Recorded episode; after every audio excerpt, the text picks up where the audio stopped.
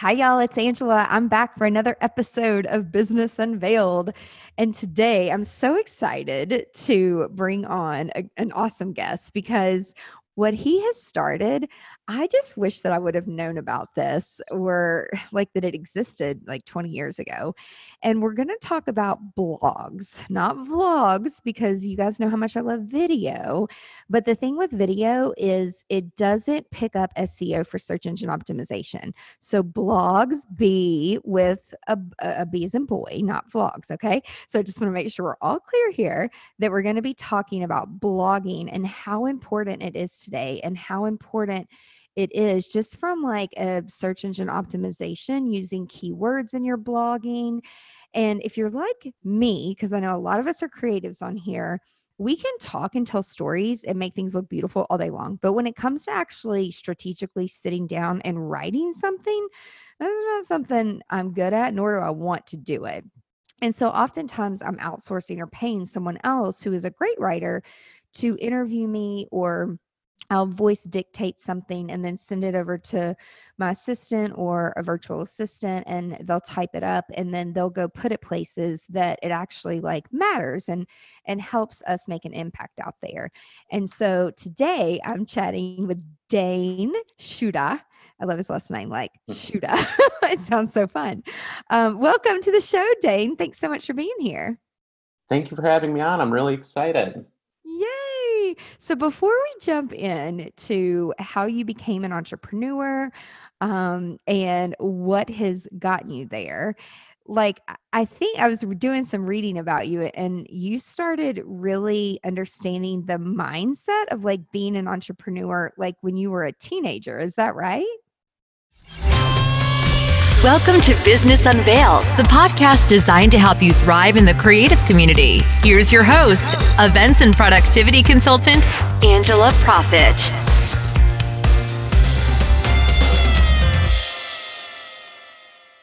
What's up, GSD leaders? Thank you so much for tuning in to another episode of Business Unveiled, where we share expert tips and secrets from top creative industry professionals. You know, we're going to take you behind the scenes of our experiences, share with you what we've learned from them, and how it's made us stronger. Because no one said it's easy owning a business, right?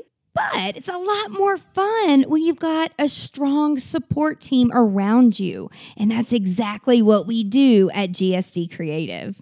We're right there by your side. And I'm so excited that you've chosen this podcast to take the first step in growing a productive, profitable, and successful, wildly successful business within the hospitality and creative industry. Today's podcast is being brought to you by Timeline Genius.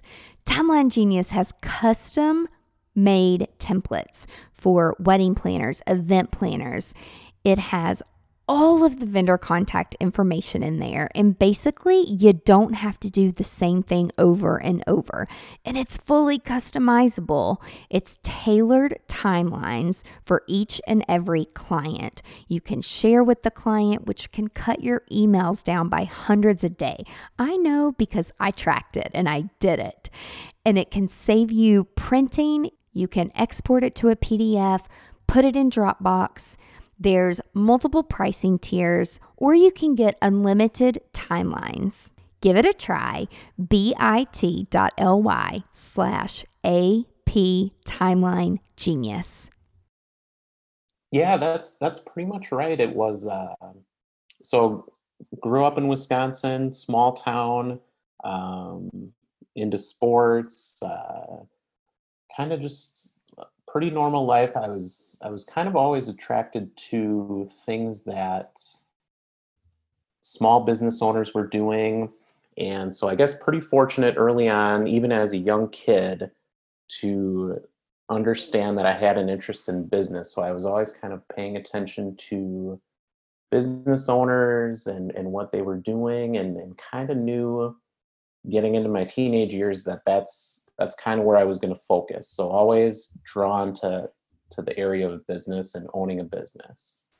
And then how, when like do you remember like how old you were or like around the time that you fell in love with like writing and like being a creative and then taking it into writing and did you go to school to be a writer like how before we even get to the business mm-hmm. portion like how did you transition that passion you know as a teenager and and mm-hmm. getting out of high school and going into college what path did you take?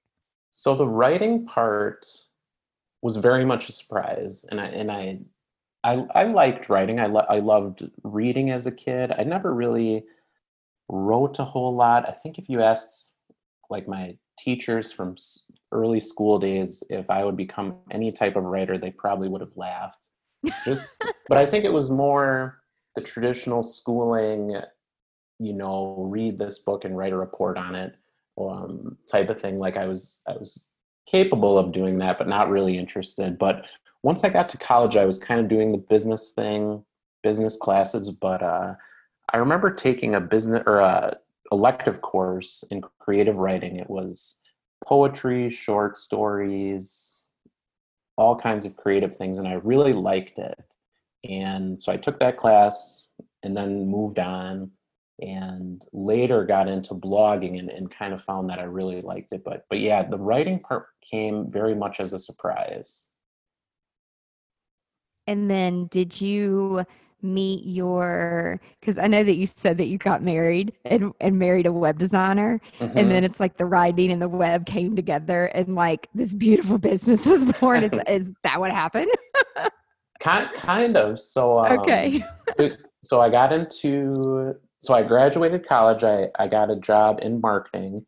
Okay. And right around that time this was like 2007 8 9 uh, i would say blogging was early days, but I was curious about it, and and so I just kind of started writing about what I was learning at work, what I was having kind of some experience with at my job, and what I was doing on my own. And at where at the company I worked at, met my now wife, and and she was in the web design side of things, and and she was also interested in kind of doing her own freelance type business and so uh, yeah at that time a lot of cool things were happening. We didn't know it at the time but we were kind of getting into business and these creative fields. So it, yeah it was really neat.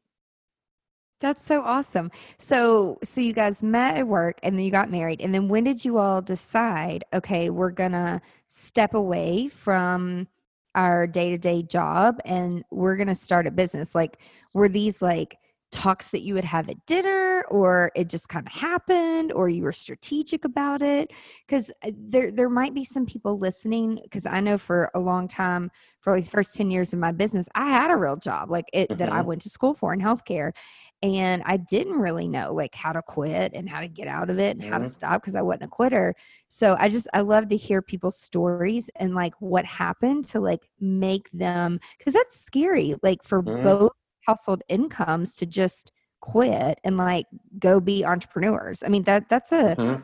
a really scary thing if you stop and think about it sometimes. Mm-hmm. So how did you all make that shift in starting the so, business?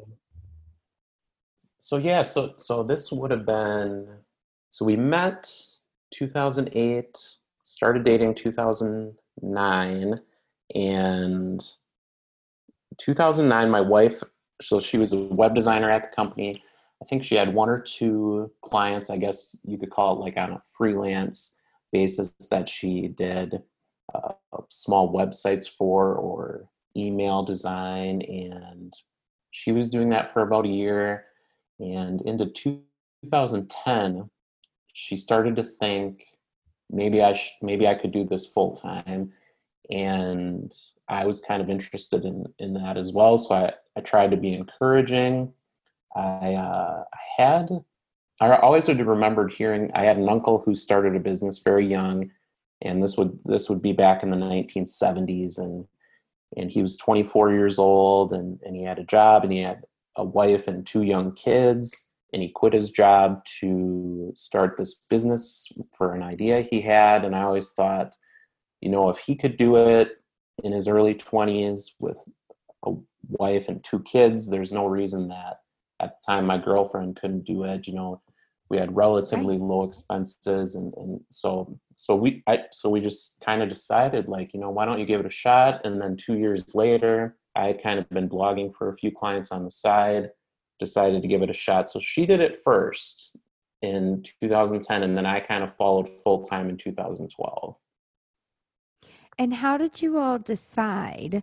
that you were going to start like did, were uh, like how did you come up with the name of the company? Like hey we're just mm. gonna throw up a website and say sure. we'll blog for people? Like from a so, uh strategic uh, standpoint how did all that start to unfold? Because yep, we love hearing yep. people's stories. So, so, it's it's two different businesses. We're kind we're separate. So for okay. her um i don't know at the time. We kind of started very similar. I don't think she had her own website at first. It was kind of working for a couple clients and and then started getting a little more serious. So for as far as picking her name uh, just picked sarah lynn design and created a website for herself. I, I do remember thinking at the time this was before i had proposed or anything and she was trying to come up with a name and, and i do remember thinking maybe just pick your first name and middle name because your last name may be changing. so, or at least I was hopeful. Um, so that's how she picked her name. And then I kind of followed a similar pattern. It wasn't like an official business.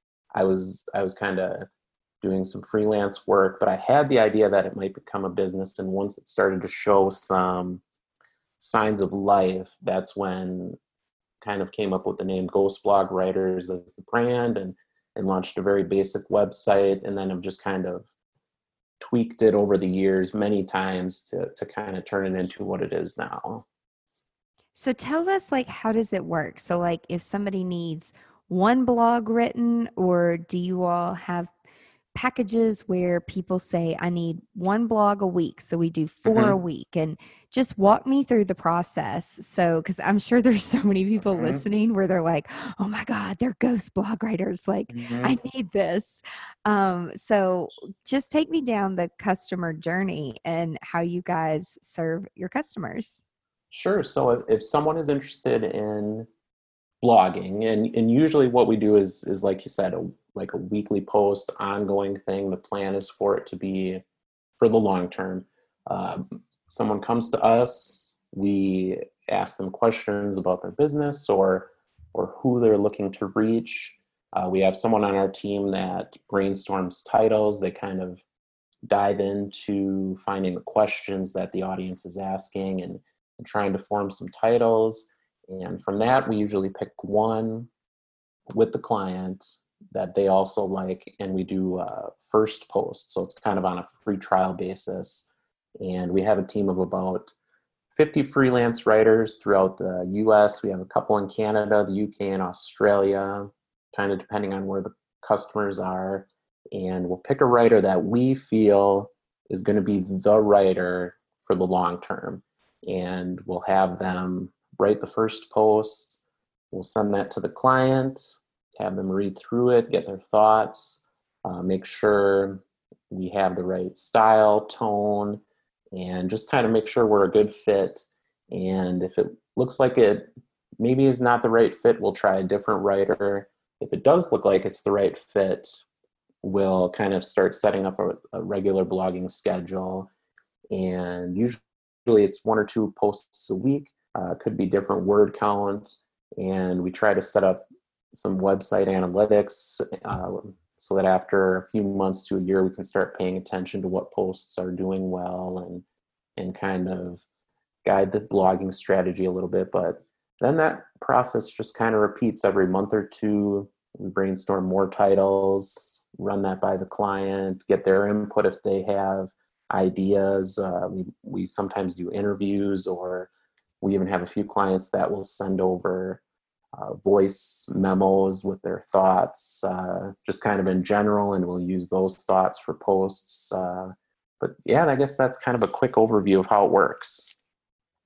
That's awesome. So I know that you mentioned like, you know, you were in marketing before. And so mm-hmm. how can you just give our, our audience like some quick tips of like how blogging can help with your marketing plan and like how is blogging a piece of content marketing and i mean i i don't know about you guys but like we do this whole thing called wash rinse repeat or mm-hmm. i think that's what we call it mm-hmm. but it's like i literally voice dictator to a video and then mm-hmm. it goes into a podcast and then that goes into a blog and then that mm-hmm. goes on facebook and instagram you know so i mean we yep. change the conversation a little bit but do you all support that as well or you just stick to like posting on people's blogs period the end. And then that just helps with the content marketing plan and strategy as you mentioned. If you'll talk mm-hmm. us through how blogging is so so so important when it mm-hmm. comes to that. Yeah it's in it in content marketing in general it, it's kind of boils down to the three mediums. So it's uh, text video and audio. And they can all kind of you can kind of create one and use it to create the other so you could start with video and use that video for a podcast and blog posts or kind of do the other way around but but yeah and blogging has definitely been big for SEO. Search engines can read through all the text content online. Uh, they're starting to be able to do podcasts and video, but text has been big. And I just read a statistic the other day where I think it was 70 or 80% of people read blogs regularly, and often they don't know it. They just kind of search for a question that they have on Google, and the the result that they come across is, is often a blog post answering that question. And from a business perspective, marketing perspective, if you're trying to answer as many questions as you can for your target audience, or if you're doing some other type of content, it just gets your brand as the one that people are finding when they're searching for things online, uh, brings them to your website, if it's SEO, you can also share the content on social media, kind of repurpose it and write the blog post first and then take snippets from the post and share it on social media consistently and just kind of growing your broad reach, getting people to to know that you exist. And then often we see as a benefit of that, people are searching for the brand name when they're interested in the service or they're reading a blog post and then they read the company's about page and then they read about their services and then they inquire about services so it's kind of a broad marketing strategy like video or podcasting that just works to bring more people to your brand yeah i love that it, it's it's so true and do you find that if people are consistent that that definitely helps with th- with people finding them online? Yeah, yep. Consistency is is kind of the biggest part of any type of content that I believe in, whether it's video, podcasting, blogging.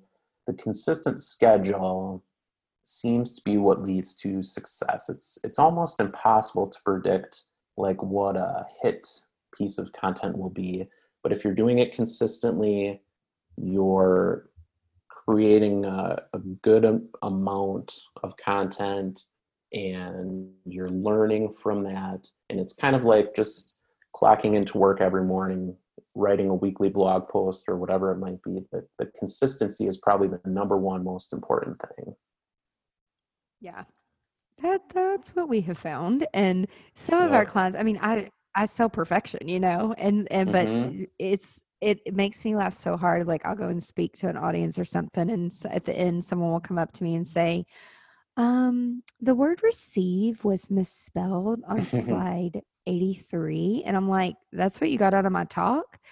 Uh, okay, well, I'm not going to change it. I don't really care. Like that, I'm not a good speller. like you can't be good at everything. I'm not a perfectionist like that. I mean, you just mm-hmm. have to let it go sometimes.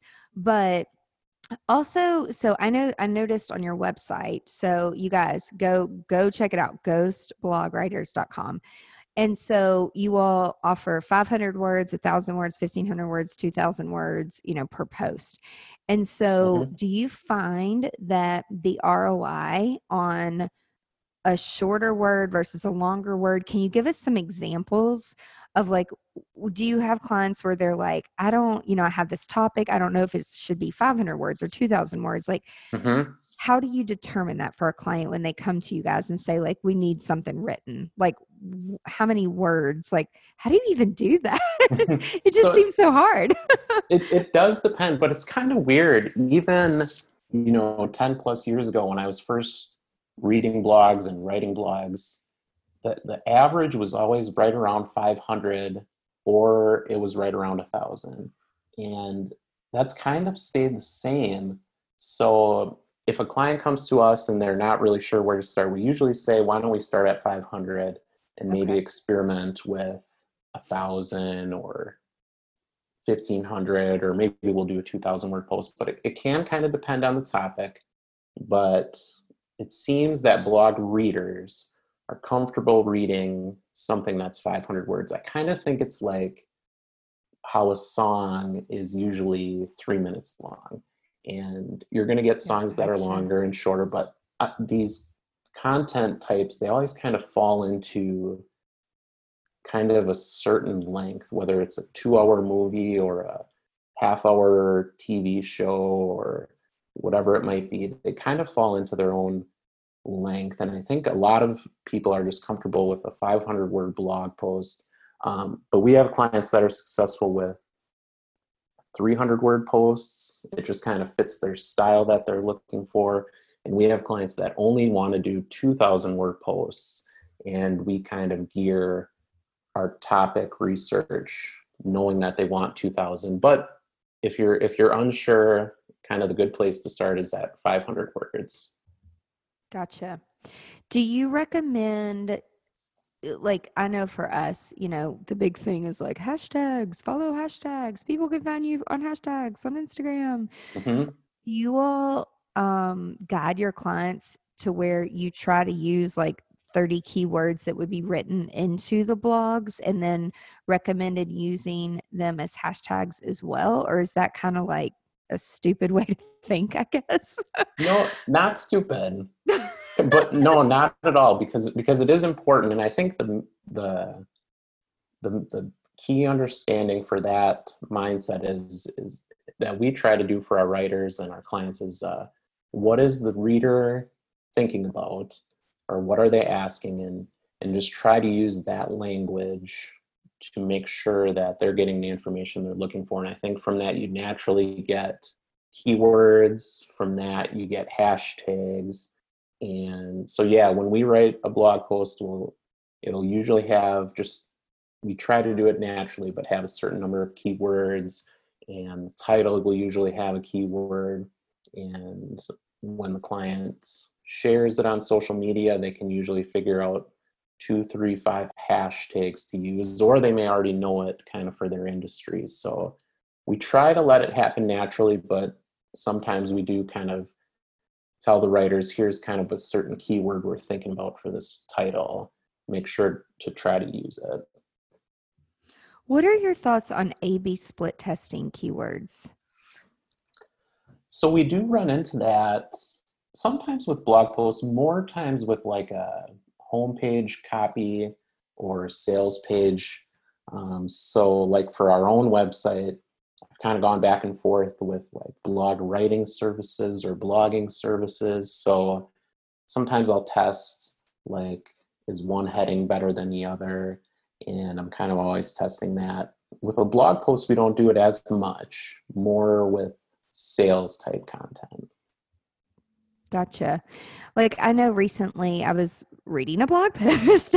I mm-hmm. googled mm-hmm. something because every month I'm like such a nerd. I google like um you know what are the best performing actionable words for mm-hmm. email open rates and stuff like mm-hmm. that and then i came across like the top 100 words to stay away from because it hurts the open rates. Mm-hmm. And so, do you all have people that do all of that research for you, or do your clients come to you and kind of tell you, or do they think they know and they really don't know? Because that used to be me. I'm like, I want to do this. it's kind of a mix of all. And, and email is another one where the A B testing really works well. But what I find is that it kind of always is, it kind of goes in cycles. So, like, uh, I remember a few years ago with blogging, it everything had to be a list and everything had to have a number and it worked for a while still works really well and then it kind of switched more to like how to posts and then also like what is type titles?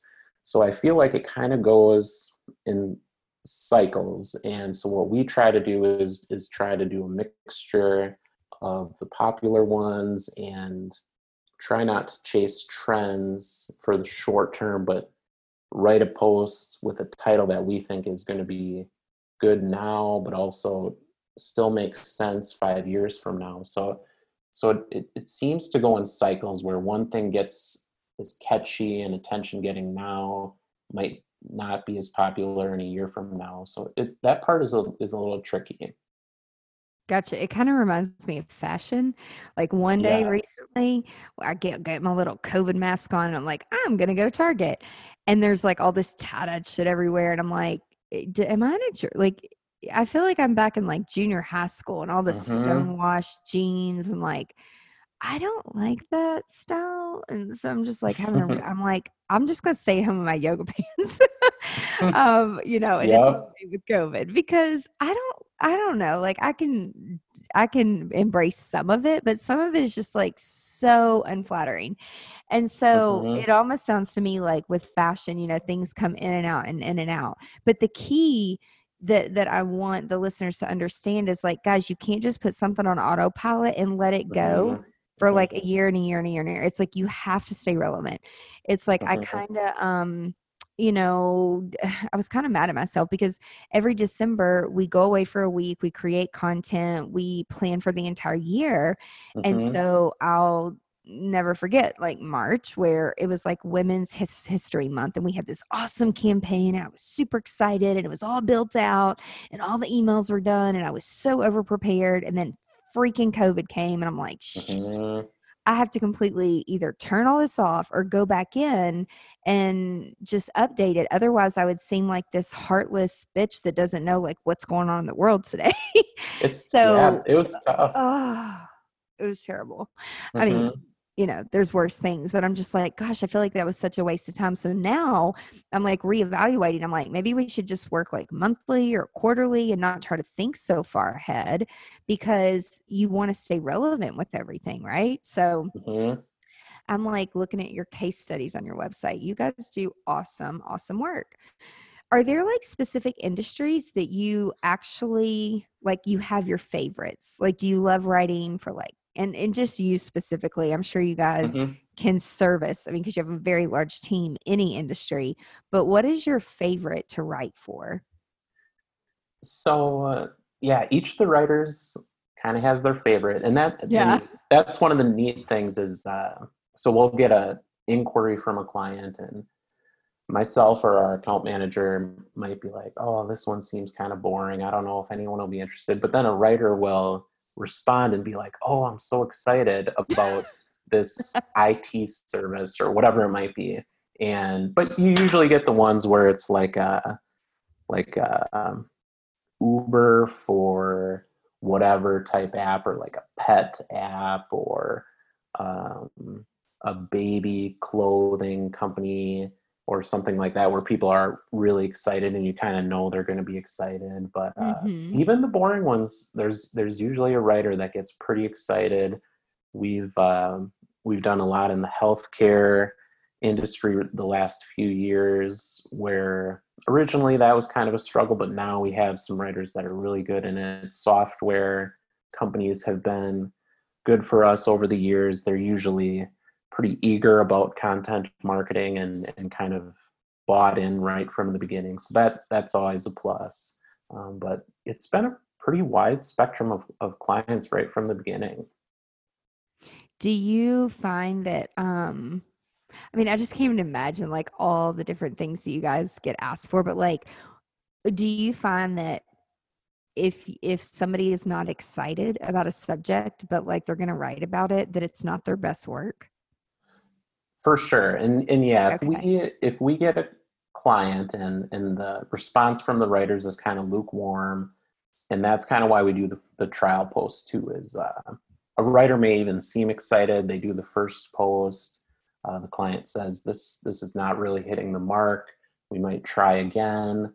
Um, but usually at that point we try to say hey this is not a good fit um, it might be better if you if you look for a writer from a different location. We just we don't have someone that's excited or that has the knowledge to to make this work. So we try to catch that early on because we don't want to start blogging for the long term and it's it's just doesn't seem like a good fit.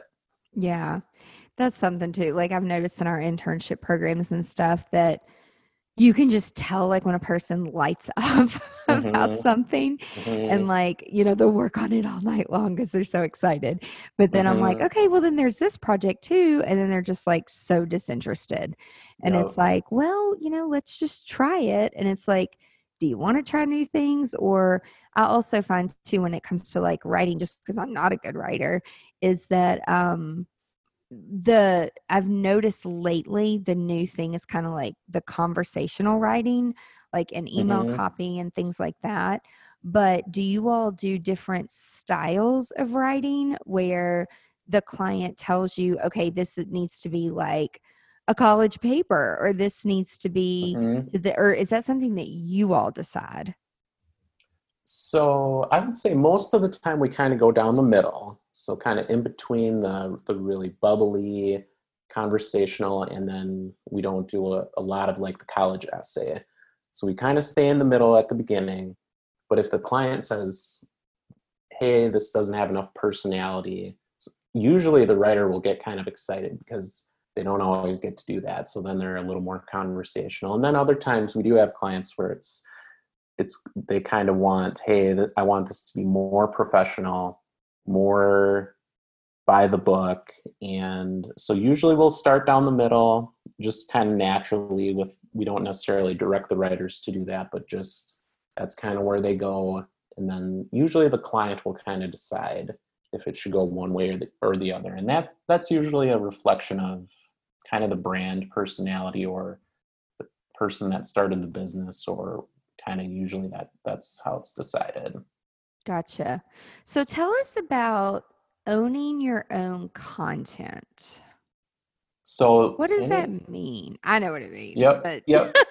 so anything we create, um, the client owns the content, meaning we don't reuse it. We don't when we write it, it's for the client only. We don't use it anywhere else. Uh, the client is free to publish it on their blog or use it on social media or turn it into a white paper or whatever. They are free to do whatever they want with it, and then they know we're not using it in any other way. And if you're asking yourself, why is this so important? I mean, there is a very well known content creator in my f- space mm-hmm. that years ago was actually sued for using mm-hmm. other people's content mm-hmm. and then slapping her name on it. And it's like, my gosh, if you're inspired by somebody else, like at least do a link back to their site or give them credit or something. Like, mm-hmm. I mean, I read all kinds of stuff and or, that people will share with me, like on productivity, and it'll give me great ideas of blogs that we can write. But if I get, you know, a direct idea from someone, I'll be like, hey, thanks so much for so and so, like mm-hmm. pointing this out. You know, it's just like give credit where credit's due, people. Come on. Um, yep. But I have noticed, um, you know, being in digital marketing, how many agencies, it is absurd to me how some of these large companies, and I mean large meaning they're paying between six and 10 grand a month for agencies to mm-hmm. create their content. And then they decide, you know, two, three years later when their contract is up, and this just happened recently with COVID, or they can't really afford it anymore. So then they have to pause their contract. And then they're learning the hard way that in the fine print, they don't own jack shit. And really, yeah, like these uh, big healthcare agencies do it. And the mm-hmm. same thing with like the Facebook pixels and the Facebook audiences. And mm. when you walk away, all the, like you mentioned, setting up the analytics, you walk away, all that stuff is owned by the agency. And I don't, I mean, it is in in the mm. the small print but like that is not a business model that i support i think it's wrong And if you're investing all that money to build your brand, my God, you should own the shit, you know? I'm I just agree. like, yeah. Oh my God.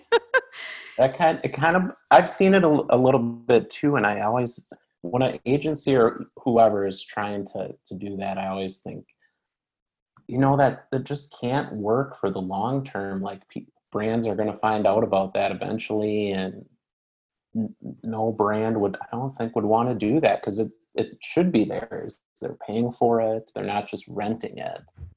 I would think. Yeah, but people don't especially i see it the most in physicians okay. and they go to these big conferences and these big conventions where you know they pay these these companies pay 10 20 30 grand to have a booth in the bahamas and mm-hmm. you know it's like oh you don't want to deal with your social media pay us 10 grand a month we'll do everything for you and it's like mm-hmm. these doctors especially like the older ones the good ones like shit they used to be having their faces on billboards and that's they were in the yellow pages like they didn't know anything about mm-hmm. social media and their attorney like does look look it over and before they know it you know the first year is typically like the honeymoon phase and then mm-hmm. you might have a new office manager come in or a new consultant come in and they're like well what's the roi on that like how many patients are you getting and then like we'll start digging and we'll start looking into things like this just happened recently with my chiropractor mm-hmm. i was like looking at his site and i was like hey you've moved offices you've been moved for like three months and your new address isn't even on your website like do you know that and he's like, "Really? We pay a guy 650 a month to like keep up with all this stuff." And so I'm like, "Yeah, look." And I'm like, "Oh, and by the way, while you're looking wow. at the my mobile screen on your website, there's no CTA and there's no uh, you know, mm-hmm. and he's like, mm-hmm. "What's that?" I'm like, "A call to action, like where I can schedule an appointment." And then if I mm-hmm. click, if mm-hmm. I scroll and I go fishing for scheduling an appointment, I'm like, you know, there's EMR systems that you can get all this hooked up to. You know, it might be a hundred bucks mm-hmm. a month, but like, like a lot of our clients, they retain people and they get new clients this way because it's an instant feed. And he's like, you know, so then I had his attention and I'm like, can you just crack mm-hmm. that first? and then we can talk about this. And so he's like, well, can you uh, just take a look at it? And so like I made him a Loom video, just, you know, deep diving into mm-hmm. using some of our little secret tools that we have. And, yep, yep. you know, and then he's like, I forwarded it to my person that I've had for like six years and he was very defensive. And I'm like, mm-hmm. well, what did he say? I'm like, I'm not trying to take the dude's job. I'm just trying to help you. I've been coming here for 15 years. And he's like, Well, he told me that you knew what you were doing and that girl has it going on. And why don't you just hire her? Because I'm going to, he quit. And he wow. knew he got caught with his pants down. Mm-hmm. And so it's like, I'm like, you're on WordPress. It hasn't been updated in a long time. Like you can tell all this stuff, but you know, mm-hmm. your average consumer doesn't know all this. Yep. And it just really makes me sad that people take advantage of people who don't understand like SEO and mm-hmm. understand mm-hmm. Owning your content. So like literally on my mobile on the mobile version it's like blog writing services 100% original which is super mm-hmm. important and 100% owned by you and i'm like i like this company it's, it, and i like that you do free job period yeah because yes. it's it's it's uh i think seo has a negative connotation for a lot of people and, and it's because of that mm-hmm. kind of stuff that goes on but it it's it's a good thing. You yeah that kind of stuff though is just frustrating. Same thing social media or or any of it. Just it can get a bad name from those kinds of situations. Yeah. Yeah so it's like don't get taken advantage of. Mm-hmm. um and then how how have things been for you guys in terms of business like with covid and working from home. I know you guys have what a toddler that you're raising during all this. So, um, how is that working? so uh, we we've been fortunate in a lot of ways. So my wife and I have been working from home for several years. So that change wasn't huge.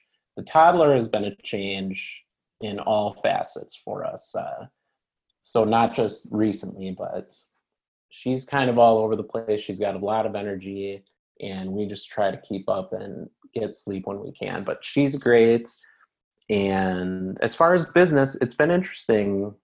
So, end of March, April, we had a few clients just kind of put things on hold just to see how things were going to go. But then inquiries picked up like from what they normally are people interested in creating content i don't know if uh, people were home and thinking about new strategies. So we kind of had an increase in business. I also after the initial shock i, I thought maybe advertising expenses would go down. And so I, mm-hmm. I kind of invested a little more in advertising and marketing in april and may. And the costs, at least in my area, have kind of been half of what they used to be. So I was I was kind of investing a little bit more in acquisition, and mm-hmm. so so this last month has has been pretty good.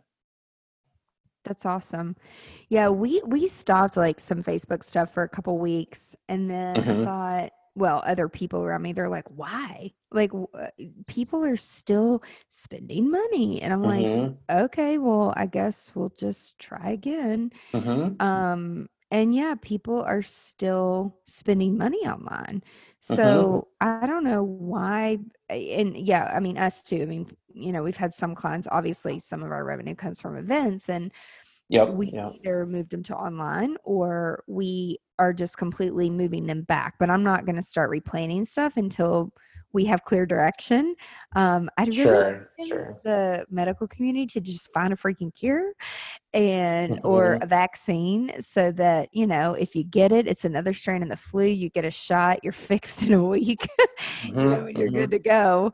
And uh, you know, all these people dying is crazy. Mm-hmm. Um, but it it's just it's it's nuts so do you guys have people from all over the world reaching out to you or with you guys being from it's funny wisconsin i think mm-hmm. i think of all my clients that are from there and how they say it and like whenever they come here and do events they ship all this amazing cheese and they have like the most beautiful charcuterie spreads ever mm-hmm. um, but do y'all just mainly work, work with people around where you all are, or do you have people all over, like it's, clients? Yeah, the clients. It's for, it's weird. Um, it's never really been a local thing. Okay. And I don't know why. If it if it was kind of my own personality, but yeah, clients have come mostly in the U.S., but all over okay. the U.S. But also, it's always been throughout the world. Australia was it was kind of a weird one. We had a lot of clients you know five six years ago that were from australia i think we got one and then they told others and it kind of grew a little bit and then i met my account manager. She's in australia so we're kind of on opposite time schedules which works out nice in a lot of ways. And we've had clients from india the middle east and asia. It, it kind of just depends but it's been very global right from the beginning. Do you all write in different languages or translate into different languages? So, no, usually, and that's one thing that's kind of been on my priority list a little bit over the years, but it's never been like a top priority. But maybe I always think every year, like maybe that should be. But usually, if a client from another country with a different primary language, they're usually looking for content in English to okay reach an English speaking audience. So usually that's that's kind of where we provide the service. But so no other languages yet, but it's it's always on my radar. Maybe to come. Yeah, we yeah. we really weren't into the other languages, but when COVID started, um, this one client that came to us who needed help getting all their stuff online, they had already started on a website for like Japan and um, Korea. I, I don't know. Like, I don't even, there's mm-hmm, like 5 different mm-hmm. languages that they're like getting their website translated into. And so we had never really gotten into that. And then when they asked, they're like, can you help us do this, this, this, and this? I'm like, well, from what I hear, yeah, I mean, we can lead the project. From what I hear, though, like translating all this stuff, you can't just like put it in an app and hit no, go and, and no. pray that it's okay. Like, you know, we'll reach out and find people that actually speak this language because we mm-hmm. don't want to look like an idiot, you know, like yep. in another country. Um, so it's just interesting to me how some of the pretty large companies have been looking to scale because they feel as though their reach in America and the US and English speaking has, you know, been they've been pretty good at it and so now they're you know Mhm. trying to get into other industries you know with this whole covid thing so I, ju- Mhm. I didn't know um, that was never a thing for us until you know this year it, it just it's made me Yep. look at things a little bit differently and i've also been learning like you know how like in the united states we all look at dot coms and then you Mhm. know if it's like a dot org typically to me that's like some type of a nonprofit organization. And Yep, so like yep. learning is like you know in canada you have like dot ca and i'm like oh is that california? And people are like no angela it's canada. And um you know like i was talking to a guy earlier from scotland and like all theirs is like dot uk and so people in these other countries they're like what's a dot com i'm like Yeah, is this yep. a joke right now like uh what the united states uses so it's just Mhm. um keeping up with all of that is always keeping us on our toes like a hundred percent Yep. um Yep. so if people want to connect with you and have an opportunity to try this out and you guys do one complimentary blog for them like what is the Mhm. best way for them to connect with you Best place would be the website, ghostblogwriters.com. It should have all the information, um, but you can fill out the contact form and we'll kind of lead you through that process. I'm usually available for a call. Otherwise, would love to connect personally. LinkedIn is, is the place where I'm most active. If you just uh, search Dayne Shuda, as far as I know, I'm the only one in the world. So really should, should be able to find me. I don't. It's like like you seem to to tell. The last name Shuda is pretty unique. It is, it is. My mom also gave me the unique first name, so um, Yeah. As far as I know, I'm the only one. That's great. I know one other person named Dane. He Yep. worked at the hospital with me, but his name was spelled D A N E, like Yep, and that's which I think is like a great one. Dane. Yeah. Yeah. So yeah. Dane and that- I don't know if I've ever gotten the full story from my mom. I think she just wanted to be different, and so she added the Y. That's neat though. Like my little um, sister has a little boy named Knox because they're obsessed with UT football, like in Knoxville. Like Mhm. it's so bad. It seems a little redneck to me, but um, you know, she wanted to be extra. We call it extra, and you know, his name is spelled K N O X X. And my mom's Yeah. like, "Is that really necessary?" Like, and I'm like, "Well, mom, it keeps people on their toes." And um, there's this funny TikTok that has all these little dogs that I saw the other day. And the lady's like, I'm going to take roll call, class of nine or uh, 2026. And she's like, Lysol and Charmin, and you know, like all these quarantine babies, you know, graduate. It was just hilarious. And then she's like, um, Quarantina and Mhm. uh, Tiger King, and you know, just shit that's going Mhm. on right now. And I'm like, it's so true though. Um, so you know, at least somebody can get humor out of like, you know, a Mhm. global pandemic. Yep. anyway, well, Dayne, thank you so much for your insight today. And thank you for sharing this amazing resource with us. And I just, like I said, I wish I would have known about this years ago because I could have definitely have used it. Now, I mean, we've got somebody in-house now that, you know, we're on like a really Sure. good rhythm and um but i know Mhm. that there's probably business owners out there and i often get the question from people they're like should i have a blog like what's the point? and i'm like well don't start it unless you're going to be consistent because that just to me Yep, looks yep. bad for your brand yep. yep. um Yep. you know and so if somebody starts it and then they get too busy with business i'm going to be like hey call dayne like they can help you Yep. That's where we so- fill in. That's where we fill in.